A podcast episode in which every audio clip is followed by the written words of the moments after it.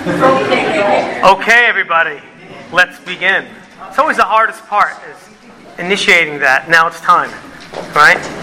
So, if you guys are here, I know there'll be some that come in late. You know, I do want to actually say, I mean, for those of you guys here that are early, you're never late, but it, it would be good. I'll mention it maybe later at the end of the class. You know, I want to start at 10:30, which is when we start. So it'd be better if we can get, huh? 9:30. I'm sorry, 9:30, right? So that, so it'd be best to make sure that we're here before 9:30. You know, a few minutes before, just because it will go nice and so that no one misses anything. All right. So finally, we are going to start First Corinthians. I know we've been saying it for quite some time, and now we are finally here, and I'm excited to actually start this book. I'm excited that we have some uh, pastors' classes now with us, so we're we're one class, and it's going to be a blessing. All right? So if you guys open your Bibles, I'm going to try to get to the first nine verses today, but this is one of those things that if I don't, I'm not rushing it. So if you guys have questions, okay, at any moment, raise your hand, ask, okay? If you have comments, please, I invite that. Say what you're going to say, okay? So 1 Corinthians chapter 1, I'm going to read verses 1 to 9, and then I will pray. This is what the scripture says. It says, Paul, called as an apostle of Jesus Christ by the will of God, and Sosthenes, our brother, to the church of God which is at Corinth, to those who have been sanctified in Christ Jesus, saints by calling, with all who in every place call on the name of the Lord Jesus Christ, their Lord and ours. Grace to you and peace from God our Father and the Lord Jesus Christ. I thank my God always concerning you for the grace of God which was given you in Christ Jesus, that in everything you were enriched in him, in all speech and all knowledge, even as the testimony concerning Christ was confirmed in you, so that you are not lacking in any gift, awaiting eagerly for the revelation of our Lord Jesus Christ, who will also confirm you to the end, blameless in the day of our Lord Jesus Christ.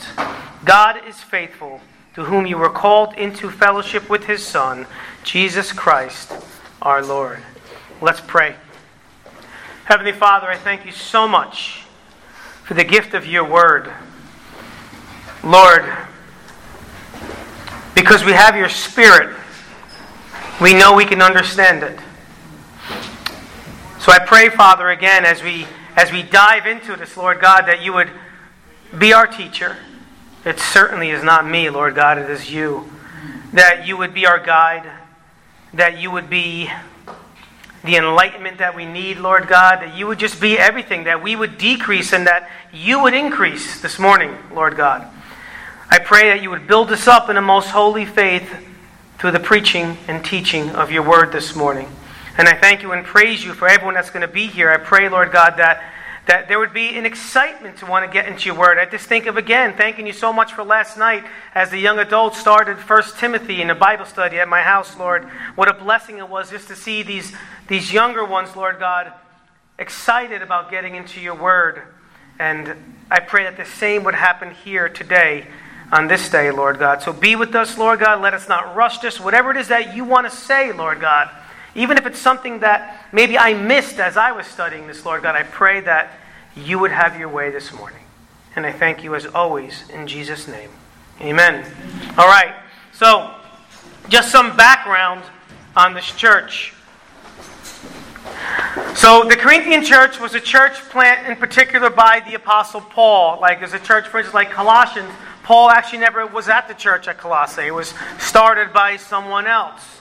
But this in particular, Paul planted this church on his second missionary journey. And let's just say, like many churches, okay, that this church had some problems. Okay? It had some problems. Because of the many problems, as we're going to see, this letter is very corrective in nature. Okay, as a matter of fact, there was another letter it's called the hidden epistle of Paul. Obviously, God didn't want it to be part of his inspired scriptures, but that was also, he refers to it, and that was corrective in nature. So it's very corrective in nature. Now, this is going to be important for us in our understanding of both God and of his church. many think that the church must be without problems for them to be a legitimate church. But then they're really forgetting about the fact that we have a sin nature still. We have a new nature, but we also have a sinful flesh. And until God calls us home, until we get that new one day, we are going to have some problems. There's remaining sin. But if we put, if we put our thinking caps on just for a moment, what practice exists for the purpose of correction? What practice exists? Hebrews tells us this. Discipline, right? Discipline. Okay? And, and with that, we must be reminded and encouraged that Hebrews tells us without discipline, we are illegitimate children. Remember, punishment is for the wicked, but God disciplines those who are his children. Okay? And the purpose of discipline always is for correction, that we would now be restored, that we would be right, that we would be made clean, holy, that we would be corrected, to not be our old self, but to operate according to the new nature, right? So the church is not immune to problems, but it has a patient, long suffering, and kind Father, right? And that's what we're going to see here as we get into this book. Therefore, discipline is a good thing because it is rooted, is rooted and grounded in love and has an end goal. Okay? It's always the betterment of mankind, the betterment of his body to look more like his son, Jesus Christ. So, a little something about the location of this church. It was a port city. Okay? It was a port city located on the Gulf of Corinth. So there was a lot of traffic because it was a port city. The people moved in and out. It was a very cultural city in Corinth. And oftentimes, kind of like even today, port cities were more immoral than other cities. Because you had a whole bunch of different cultures. You know, we always look at culture within the church like multiculturalism. That's not a good thing. Okay? The church is multi multi ethnic, right? God has chosen a multi ethnic people of uh, a body of believers to, to be in his kingdom. But we need to be very careful when we start talking about culture. Because culture, when it's all said and done, you can look at anyone, no matter what nationality you go to, okay? A lot of times, culture is very sinful, okay? When we become Christians, when we become saved, that is now our culture. That is what unites us. We don't live in accordance to the flesh, however that's going to look, maybe according to your culture, okay? But we live according to us being new creations in Christ Jesus. That means we live by a certain rule. We live by God's moral standards, or at least we strive to live by God's moral standards. We're not going to do it perfectly. So this is important. So, like today, the more, oftentimes, the more metropolitan an area is, the more sinful it is, let's just be honest, the more we see they operate much differently than what Scripture tells us they should operate. And all you got to do is just go to where there's a lot of uh, big metropolitan areas. The closer you are to that, the closer that you guys are going to be to a, uh, a educational institution. And oftentimes, all those things are just a brainwashing of things that are contrary to what the Word of God says. I've said before that Corinth was especially known for their depravity, even in the secular world. Okay? Best way I can possibly think of well, we live right next to New York City, so we kind of see that right here. Think of Las Vegas. You ever hear that, watch a commercial? What, what happens in Vegas stays in Vegas, right? Because we know the things that go on in Vegas, and we know there's obviously we're not called Sin City. It's called Sin City, but we can call that right where we live too, right? So this is kind of the context. And it kind of does hit home for us because we live kind of in that context, being very close to, you know, one of the biggest cities in the world.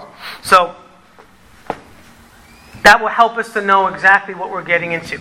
All right? So we're going to go through this nice and slowly, verse by verse. Some verses might go together, but for the most part, I'm going to go verse by verse. So let's look at verse 1. It says, Paul, called as an apostle of Jesus Christ by the will of God and Sosthenes, our brother. So we see here Paul like he often did in his letters, reminds this church of his apostleship. And by him doing this, he is authenticating its inspiration, that this is not the word of Paul, okay? That th- this is the word of Jesus Christ, okay? It's in Paul's personality, right? But it is the very words of Christ. So his apostleship authenticates that this is the word of Jesus. So, so important. And then we have this other uh, name, Sosthenes, was a companion of Paul.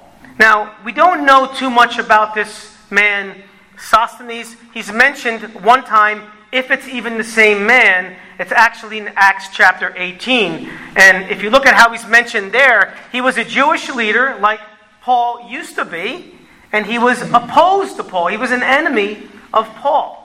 So, if this is the same Sosthenes, I think it's kind of ironic that he must have gotten saved and though he was an enemy of Paul, like Paul was the enemy of the church, at some point, they are both Jewish leaders. They get saved, and now they're serving the Lord together. So we don't know for sure if it's the same Sosthenes, but I definitely like that connection if it's true. But we don't know for sure exactly if it is the same Sosthenes.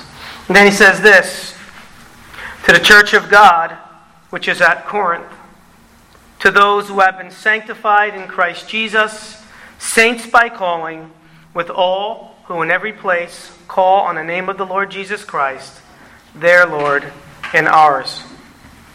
So I want to say that this verse, believe it or not, is foundational in understanding this whole book.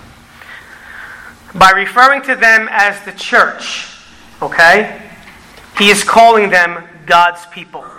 Okay? Scripture is for God's people. In particular, God's people who are gathered together in a local region. this is the local church at Corinth, like Bible Baptist is a local church. And then Paul uses two forms of the word holy. Two forms. He uses a verb, and then he uses an adjective. The verb is hagiazo, and it, rever- and it refers to those who have been sanctified in Christ Jesus. We know being sanctified means being set apart for holy use, for the use for use of God. God set them apart. And this really becomes powerful when we understand the kind of verb that it is. And you guys know that whoever's teaching, pastor, oftentimes when he's in the pulpit, you know, we'll put a Greek word up there. And many of us, when we are teaching, we try our best to explain the original language. Okay? We believe this is important because the inspired scriptures were not in English, but in Hebrew and Greek with a little bit of Aramaic. Right? So we do our best. It's important that we go back to those original languages. We don't have to do it for every single word, but we do it. We believe it's important because in our English language, sometimes it leaves out some details. Sometimes it doesn't get to the real particulars. It's good. We have a great translations, right? but sometimes it misses key things. Okay, so I think it's important to go and dive a little bit, a little bit further. We don't always get every original Greek Hebrew word, but we do uh, when it's necessary. Okay, so it, this particular verb, it's in the perfect, it's perfect, passive, and it's a participle. Now, passive, if you think of what passive means, right, is that we have done nothing that we are being acted upon, right? So we are set apart. God has set us apart. We've done nothing ourselves. So passive means that we have done nothing, but God has done it all. Perfect means that this was a completed action. It's a done deal. That is, something happened in the past, but it endures to the end. We know that once saved, always saved. We've been sealed with the Holy Spirit of promise. Right? So this is extremely important. And we can be sure of this because our perfect Father did all of this. We have new life by the perfect Holy Spirit. We have been cleansed and redeemed by the perfect Son. And the participle says that this is truly real. It is a matter of fact. So those little details really make it come to light even more when we look at that. So it says that the church of God in verse 2, which is at Corinth, to those who have been sanctified, the verb form that I just went through in Christ Jesus, saints by calling. Then the adjective is for saints, right? That's the Greek word hagios. Every perfectly called out one can rightfully be called a saint. Now, we don't really refer to each other like that, right? And this is important for us to know, especially for maybe some of you newer converts, or maybe some of you guys that might have came out of Roman Catholicism or Eastern or Greek Orthodoxy, which under Roman Catholic dogma, they, re, they make people saints only if they did something really extra, extra wonderful or spectacular. And a lot of the ones that they call saints aren't even saints, they're the furthest thing from it, right? They're not even believers. So we need to understand and be encouraged that every single, single believer in Jesus Christ is a saint. So we can refer to us all as saints. That's exactly who we are. That's what God says. And that's what we need to say. All right? So it is this assembly of believers who have been set apart by the Father. So this is true for anyone who in every place call on the name of the Lord Jesus Christ their Lord and ours, as verse 2 says. Then he says this Grace to you and peace from God our Father and the Lord Jesus Christ. Again, it's so easy. You know, Joey was talking about this yesterday uh, that the tendency in a lot of the epistles, especially Paul's letters, is to just kind of breeze through the greetings because it's kind of standard. But we need to look at this as if this, this is the first book that we've ever read. Okay? Yeah, it might be a standard greeting, but there's much in this, and we don't want we want to do justice to this. Right? He says, Grace to you and peace from God our Father and the Lord Jesus Christ. So, yes, this was a common greeting that believers gave to each other. And we need to understand that grace and peace always go together because one leads to the other. We can say that there is no peace with God without Him demonstrating His grace to us, which we know is unmerited. Okay, we know that we were once at enmity with God. We were dead in our trespasses and sins. We were at odds with God when we were not under grace. But being under grace, having His unmerited favor, we now have peace with God through our Lord Jesus Christ. So we can say that there's no peace with God without Him demonstrating His grace to us, which we know is unmerited. And in the same way, there is not the possibility of having God's saving grace upon you and still being at enmity with God. It's impossible. If you are in Christ, you're sealed with the Holy Spirit, you are forever at peace with God, even when we, when we sin. And we know that as believers, we still sin. Believers can even commit pretty bad sins. We are still at peace with God. We need to be right with Him. We need to confess and repent of our sin if we want to be in fellowship, right? But we're always still going to be at peace with God if we are a true believer. That's a beautiful, awesome thing. It reminds us again that God is for us, Is not against us. Also, this grace is not referring to that, to that which is common. That is the type of grace that is displayed on all mankind. Again, we call that common grace. Okay, this is important. Um, I was looking at this as I was studying this a little bit more. We know that we believe in the doctrines of grace. In this, when we, we talk about the doctrines of grace, we're talking about saving grace. We call that the five points of Calvinism. I don't like that name. Okay, I prefer the name the doctrines of grace. It's biblical. We believe that. But I like this. The Reformed Church of America gave three points to the doctrines of common grace, and they are very accurate. And these points say this The goodness that God displays on everyone is one of the points in common grace. That God displays his goodness to everyone. We know that God lets the, the sun shine on the just and the unjust. You have wicked, wicked people that are enemies of God, and God allows them to have prosperity families, riches, wealth, prosperity, all those types of things. God is good to everyone. Secondly, another aspect of common grace is the fact that He restrains sin in this world. Think about that just for a moment. We know that the world is wicked, it falls under the sway of the wicked one. And I've said this before. If God did not have his restraining hand on this world as we speak, it would be utter chaos. There is no limit to what mankind can do in their sinfulness, teamed up with Satan, okay, and his wicked ways. Okay?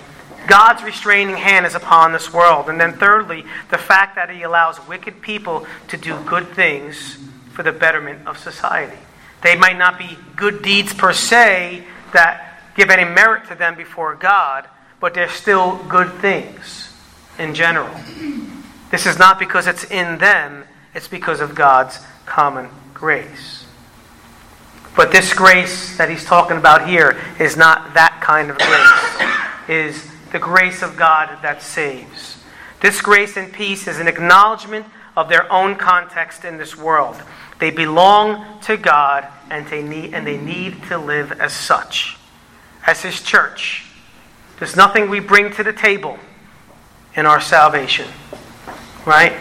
We come with empty hands as sinners, and He saves us. But now that He saved us, He saved us to be much different. He's equipped us with His Holy Spirit.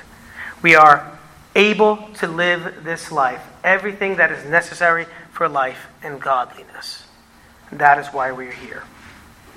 Listen to uh, John Calvin on this. I think he does it really well, says something really well.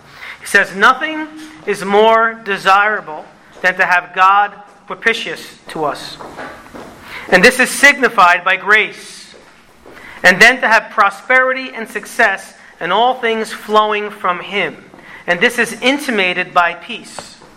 For however things may seem to smile on us, if God be angry, even blessing itself is turned to a curse.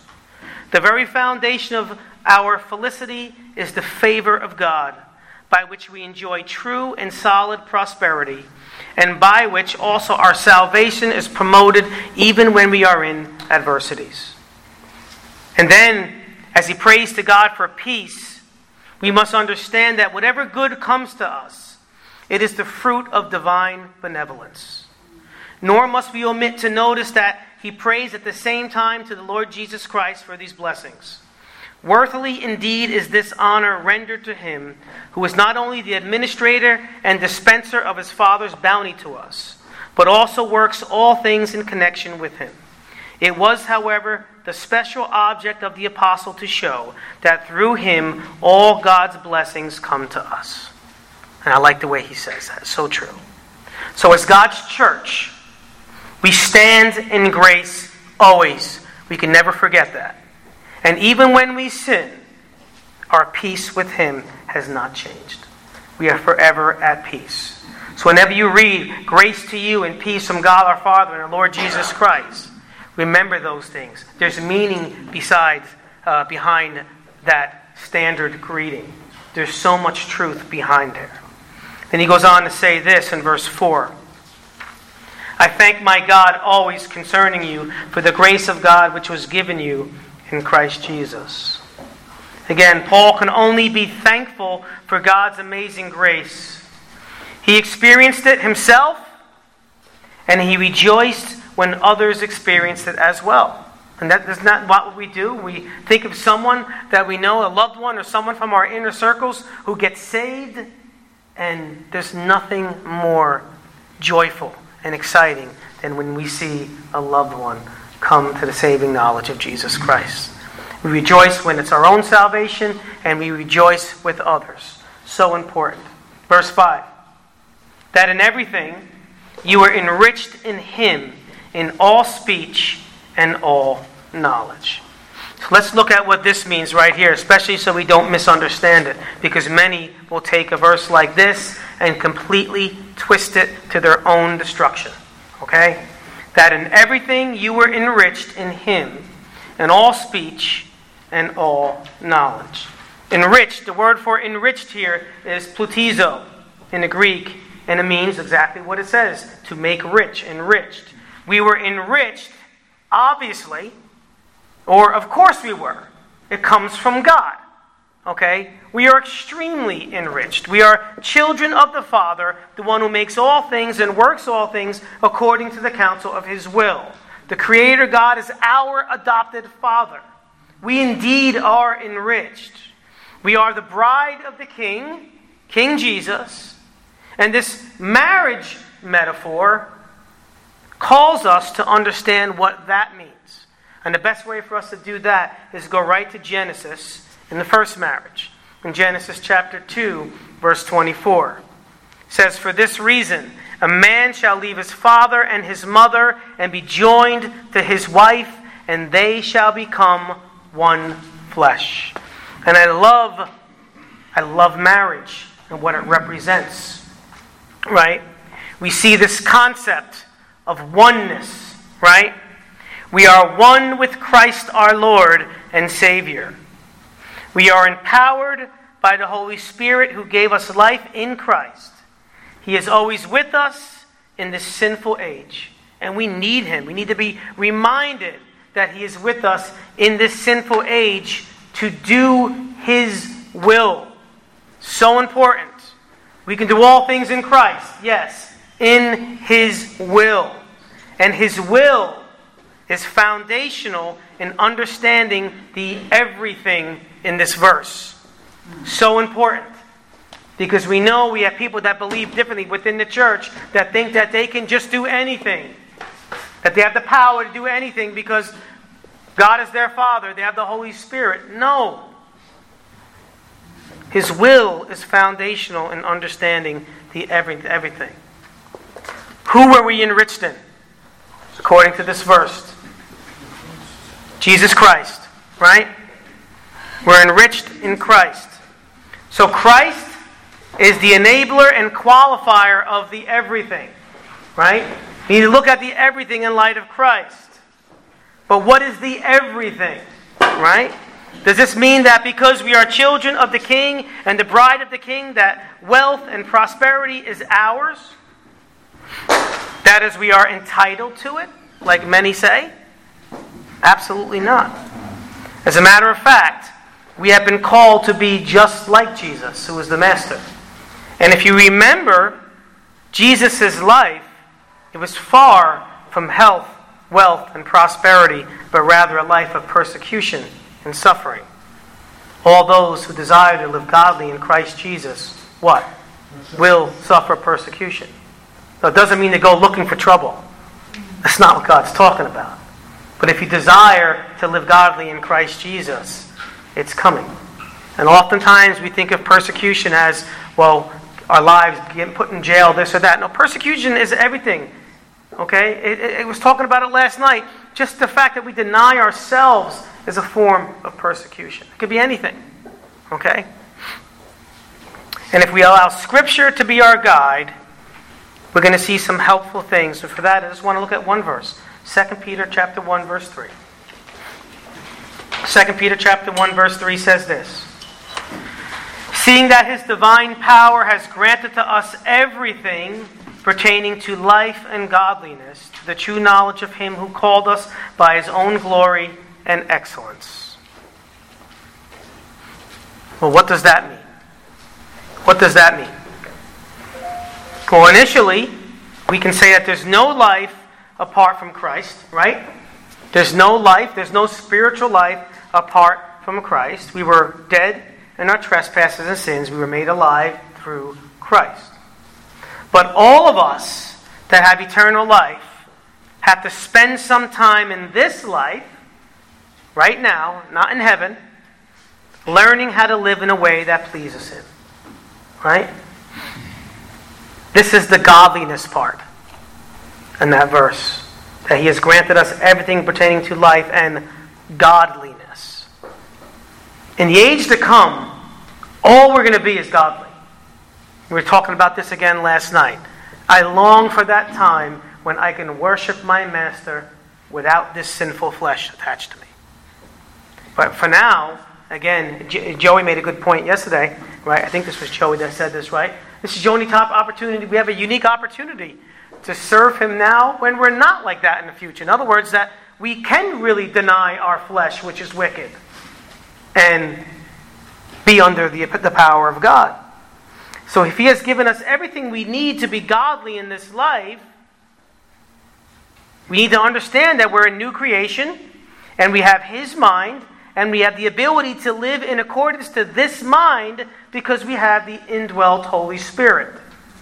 If we think that we're going to try to live this godly life on our own, then we're completely missing the point.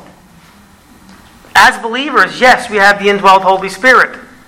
But you cannot and will not live the Christian life in your power. So He's granted us everything. We have the mind of Christ. We have His Holy Spirit. We even have a new heart. We have the old one attached here too, but we have a new heart.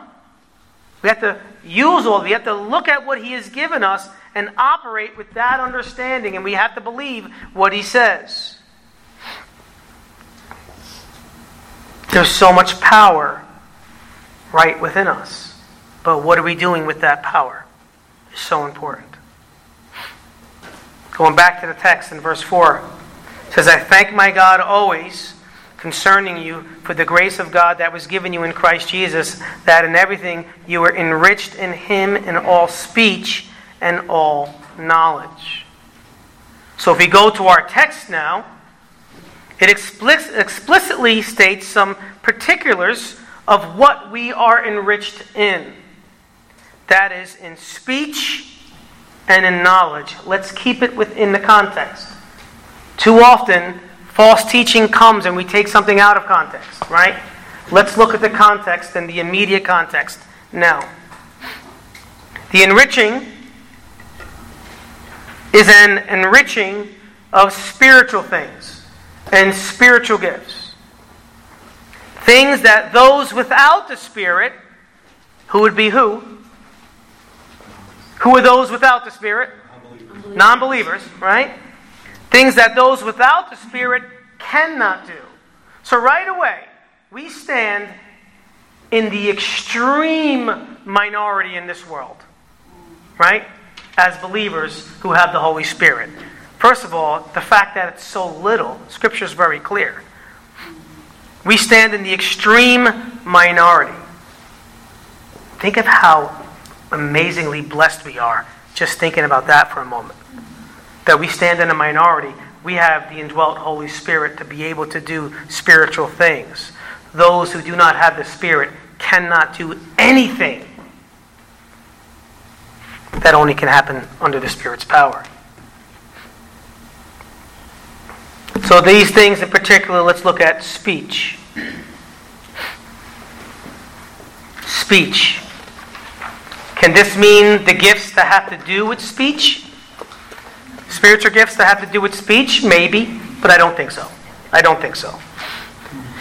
Certainly, we know that this is true for, for some of the Corinthians, but this letter is to them as a collective body. Not everyone is equipped with the spiritual gifts that have to do with speech, right? Not everyone has the same spiritual gifts.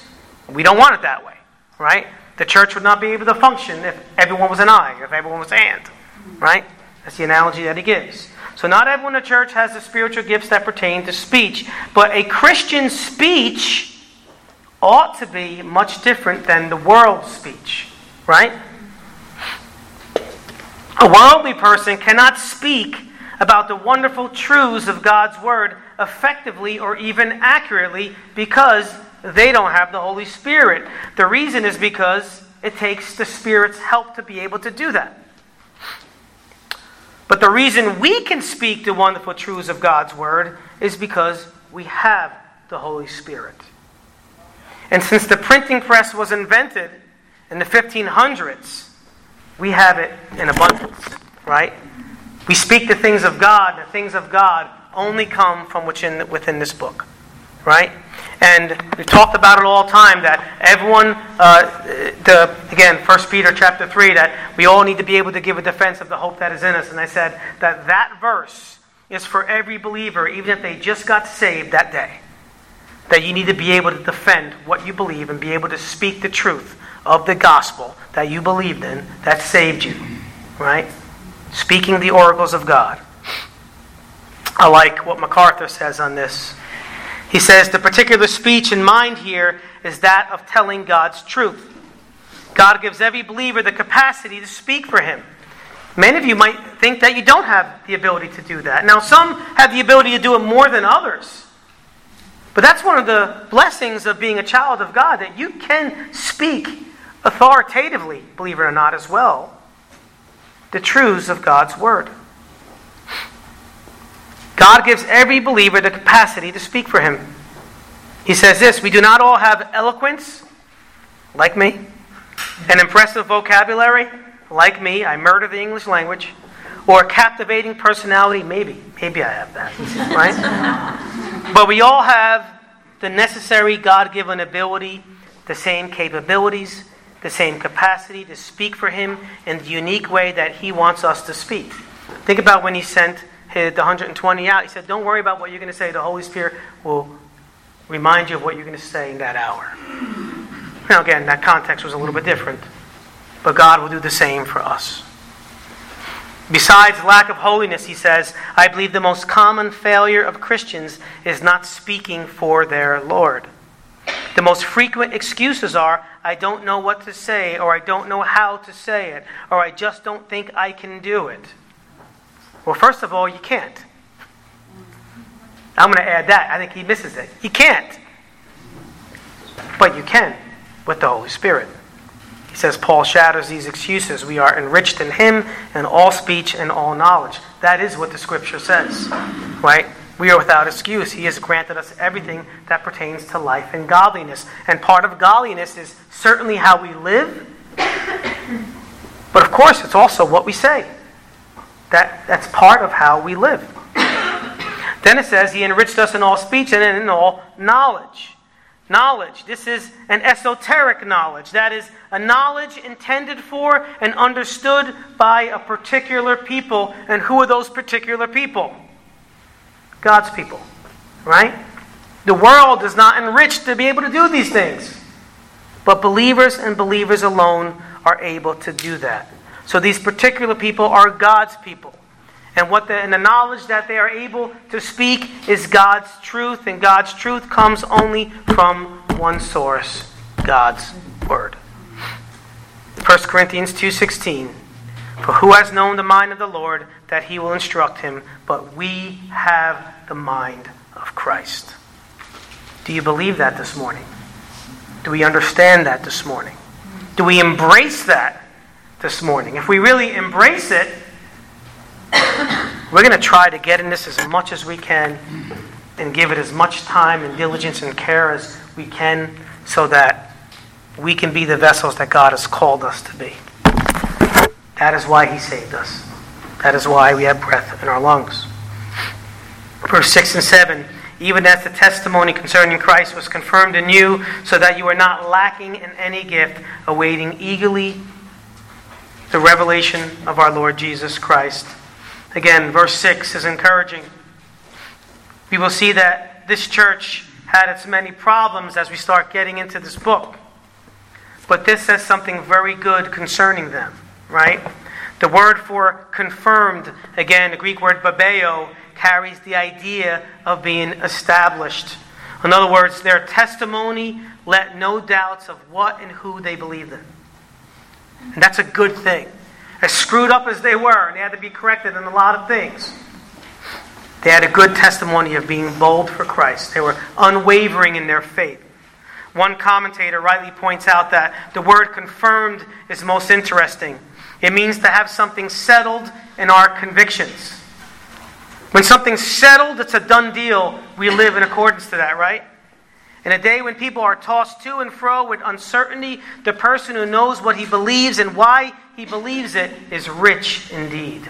Amen? So, again, as screwed up as they were, and they were, they were unwavering in their faith. They weren't lacking in any gift. And as we just mentioned, they were fully equipped to, do, to, to live the Christian life. They could speak the oracles of God. They didn't have to go to seminary to speak the oracles of God. Any one of us can do that. They could defend their faith and they could edify one another. And that's really the whole purpose behind spiritual gifts is to bring edification to the body of Christ. God will equip his church with all the spiritual gifts needed for them to operate like a well-oiled machine. That's how it should be within the body of Christ. And I believe verses 8 and 9 closes this section beautifully and looks like I'm timing this good. Christ will confirm us to the end. Verse 8 Who will also confirm you to the end, blameless in the day of our Lord Jesus Christ. Think of Ephesians 5, verse 27, uh, 26 and 27. And he's talking about again the husband and his responsibility to his wife.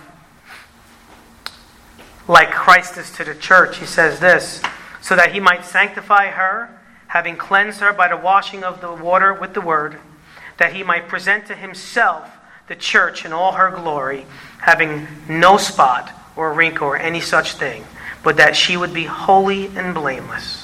And that's exactly how we are looked upon at, a, at the moment of salvation. We are blameless in Christ Jesus. And I can tell you right now, I've been saved since I was a. I, I got it very young by the grace of the Lord. And I did a lot of things that certainly are not blameless. Yet I'm blameless in Christ because of what Christ has done. Verse 9 God is faithful, to whom you were called into fellowship with his Son, Jesus Christ our Lord. Why? He cannot deny himself. The whole purpose of creation Remember this because this is important, especially for understanding all of Scripture. Its scope. Its scope is Christ. The whole purpose of creation was redemption.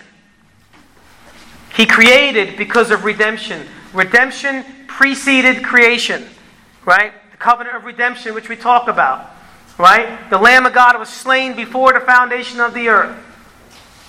God knew everything what he, that He was going to do. This is what this is the way that God wanted to do it. Right? This is the way that he was completely fine with himself. He didn't have to create. Yet he created for the purpose of redemption. He cannot deny himself because it's part of his will. He will do all his holy will with us in this world. So I think this is a great kickoff to help us to understand all the things that we're going to go through. Because many people, again, there's a, there's a, and again, I understand what they're saying, but there's a teaching that thinks that Christians can't be carnal. Yes, they can. That shouldn't define us. Absolutely should not define us. Let's just be honest. I have carnal moments. Anytime we sin, we can say we're having a carnal moment. But even Christians can go and they can start veering off the path a little bit. They believe and start doing things that they're not supposed to do. Or maybe they just need to be taught better. Think of how many true believers were just not taught very well. They, eh, they actually believe and they uphold Scripture. They think they're doing it, and yet they've just been taught wrong. And because of that, maybe certain things happen. You've got to be very careful with that teaching because that's not right too. Although I know their heart. They, they, we're, we're not trying to promote a, a lawless, a lawless people. That's antinomianism. That's not good. Okay? We are to be law abiding citizens. We are to be law keepers, loving God. We're called to love God. We don't love God apart from not obeying the Ten Commandments. But yet, this church was a carnal church. It was a true church. Paul even says, I have to speak to you that way. So it's important for us to understand the foundation before we get into it. Amen? Makes sense? Beginning, sometimes there's not so much theology in it, okay? But I wanted to make sure that I did justice to that. So I hope I did. Um, is there any questions? Any questions? No? Okay. Good stuff. All right, let's pray. Next week we'll get into, I don't know if that's probably going to, just the next paragraph. Maybe and might get into the one following that, but it's not going to be a rush. Okay? So let's pray. Father, again, I thank you so much this morning for all that you do, for being an amazing God, a loving God, a gracious, holy, righteous, wonderful God. Lord, I thank you that, you know, this morning as we observe the Lord's table again, I'm always reminded that it is your table. It is your table. And as your children, as those who have been saved, called, elect, chosen, sealed by the Holy Spirit, we are forever seated at God's table. What an amazing, wonderful thing that is. So let us embrace this time that we observe this, that we remember. But really, Lord, it's more than a memory. This is something that is very real. It's a picture of what eternity is going to be on a much smaller level. You are with your people, always and forever. So let us live in accordance to that this day. And I thank you and I praise you for all that you do and all that you will continue to do. Continue to make us decreased so that you can be increased this morning. And I thank you and praise you for all that you do in Jesus' name. Amen.